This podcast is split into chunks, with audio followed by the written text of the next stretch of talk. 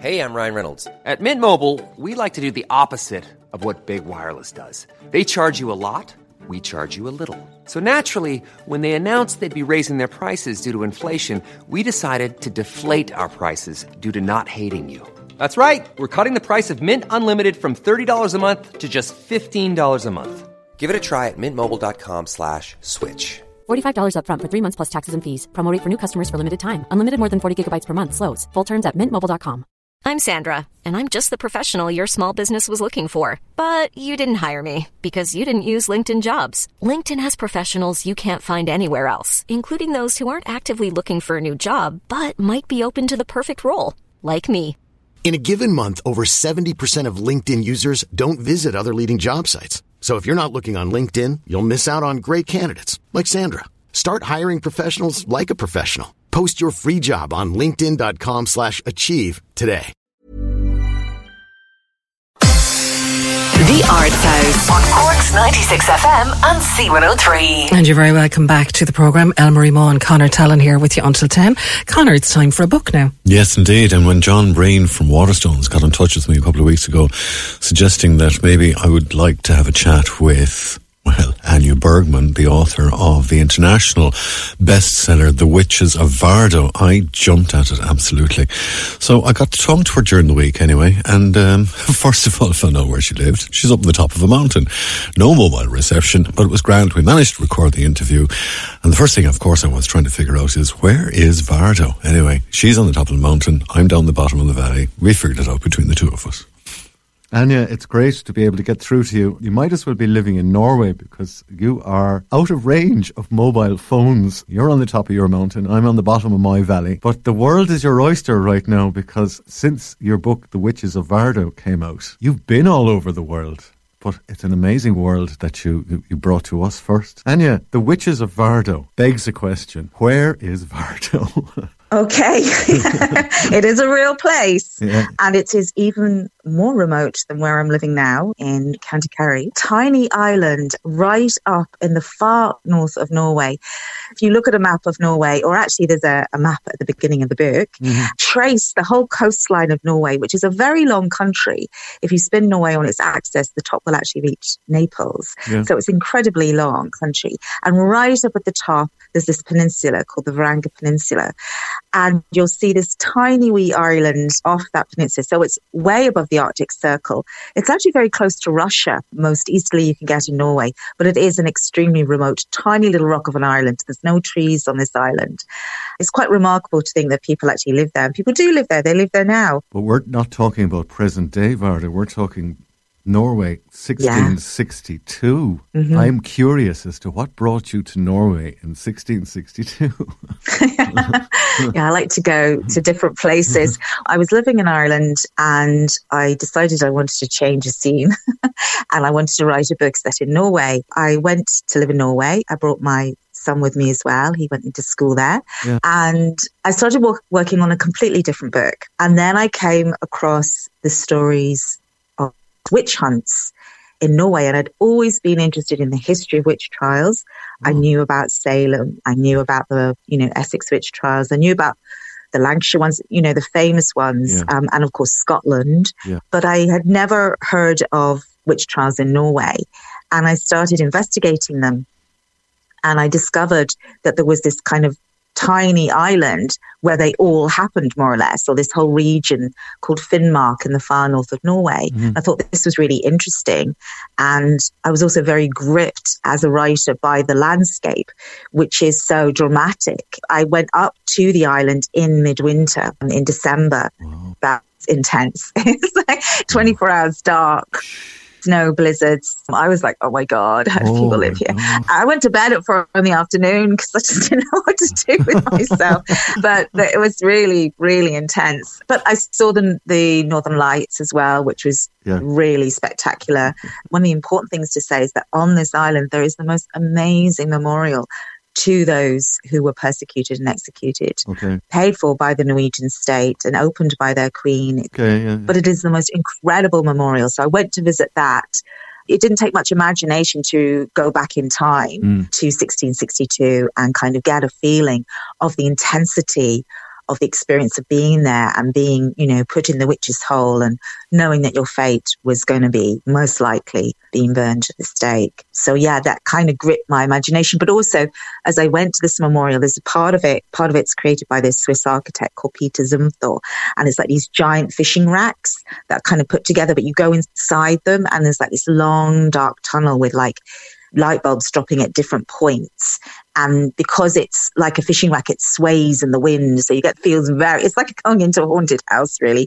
But on the sides of the walls, all the stories of all the people, every single person is commemorated. And that gave me this idea that I wanted to find out more. And then the kind of next stage that happened was I discovered there was this book, call it my big black book. It's huge and very heavy, and it's a book of all the trial records, facsimiles of the original trial records. I can actually see the names of the people accused, and then it's conveniently translated into English. It was put together by this amazing professor, Professor Lee Bellen Williamson. Wow. I read actually the testimony of those accused of witchcraft and what yeah. they said in yeah. trial. Okay. So that kind of really ignited me, and I wanted to, I guess, raise their voices, you know, bring their story back into our consciousness, because I felt it was relevant for now. Now, the interesting thing is, obviously, we'll have to fast forward. You got a publisher, you got published. Mm-hmm. Then there was the response. Mm-hmm. It became an international bestseller. It's not a new story, it's an old story. That kind of story has been told before. How did you capture people's imagination, or have you any idea why people choose your book all over the world? I think that's the answer everybody wants to know. What is it? What is it? But I think something about this story, I've written other books, but this book is my passion project, and it took a long time. Oh. I think when something takes a long time, yeah. then it has to happen at the time it's meant to happen. Yeah. Something I would say to all writers, if you're feeling, you know, oh God, this will never happen, but you're kind of passionate about something, just do not give up. And then do not give up. You'll get there. And I think what happened was that this book came out at a particular period of time where it really vibrated or, or resonated mm. for a lot of readers in terms of their own personal experiences, what's going on in the world. And it also came this, you can feel the whole kind of zeitgeist of it, that there's a lot of other books coming out about witch stories, whether they're yep. fantasy or non-fiction or yep. retellings of witch trials. So it's part of this movement, yep. this idea of, okay, it's time to actually reclaim this part of our history. It was, you know, a femicide. Primarily, there were some men involved, but in Norway, it was primarily a femicide. In some other countries, men were accused. But, you know, it's time to kind of have this reckoning with our past and see that elements of this are still present when you look at what's going on in Iran, yes, when yeah. you look at what's going on in the States over abortion rights, when you look at yeah. the Me Too movement. It's all interconnected, in my opinion. You've touched, obviously, a major nerve there, and it's amazing how history repeats itself in strange ways. Yeah. Next Wednesday, you're coming to Cork, to Waterstones, to to talk, yes. talk more, because don't spill all your beans here. No, I won't. And people can catch you at a gathering at half past six in Waterstones. While you effectively, it's the first event in Ireland where people get to, it is. to gather in, in honour of the memory of the Witches of Vardo. Yeah, I'm so excited to be doing this event because I am an Irish author, so it is my first event on the Witches of Vardo in Ireland, and mm. everyone is welcome. It's free. Great. I will be talking about research that was involved, the story behind the book, but also reading Great. some passages, and very open to questions on this book and on the history of witch trials. I'm I'm a bit obsessed with it. Could talk about it all night long. Excellent, excellent. Are you working on anything at the moment? I am. I ah, am indeed. Ah. Yes. Yes, I am. Okay. My aim as a writer, I guess, is to find stories, true stories about real women from the past, because all the women in the Witches of Vardo are real people. Mm-hmm. And then kind of retell it from maybe a feminist angle or reappraise certain characters. Yeah. So the next period of history that I'm delving into is the French Revolution, but also actually Ireland during that time and leading up to the Great Rebellion in seventeen ninety-eight. Oh. And so I'm looking at some women that lived during that period. In particular, the story is focused on this particular character called Mademoiselle Le Normand, who was a famous psychic and tarot reader in France during the period of the Revolution. The working title of the book is The Tarot Reader of Versailles. Excellent, yeah, excellent. So okay. I think that's probably all I'm going to say. That's all you need now. to tell me. That's all you need to tell everybody else. That's yeah. great. Delighted for you. Anya, yeah. I'll just repeat your name so people will remember it, because it's a name that will be remembered. Anya Bergman, thank you so much for just taking some time out from the top of your mountain. We're looking forward to you coming down to the valley and having a chat with us on Wednesday in Waterstones. Good luck with your current project as well. Thank you so much. Thank you. Thank you so much, Connor.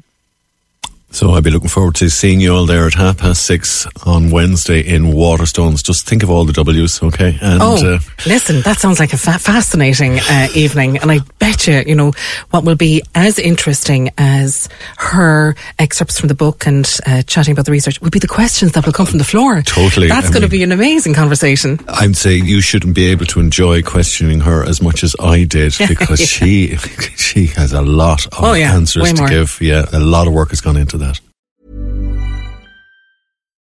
When you need mealtime inspiration, it's worth shopping Kroger, where you'll find over thirty thousand mouthwatering choices that excite your inner foodie. And no matter what tasty choice you make, you'll enjoy our everyday low prices, plus extra ways to save, like digital coupons worth over six hundred dollars each week. You can also save up to one dollar off per gallon at the pump with fuel points. More savings and more inspiring flavors make shopping Kroger worth it every time. Kroger, fresh for everyone. Fuel restrictions apply. When you drive a vehicle so reliable it's backed by a ten-year, one hundred thousand mile limited warranty, you stop thinking about what you can't do and start doing what you never thought possible. Visit your local Kia dealer today to see what you're capable of in a vehicle that inspires confidence around every corner. Kia, movement that inspires. Call eight hundred, three three three, four K I A for details. Always drive safely. Limited inventory available. Warranties include ten-year, one hundred thousand mile powertrain and five-year, sixty thousand mile basic. Warranties are limited. See retailer for details.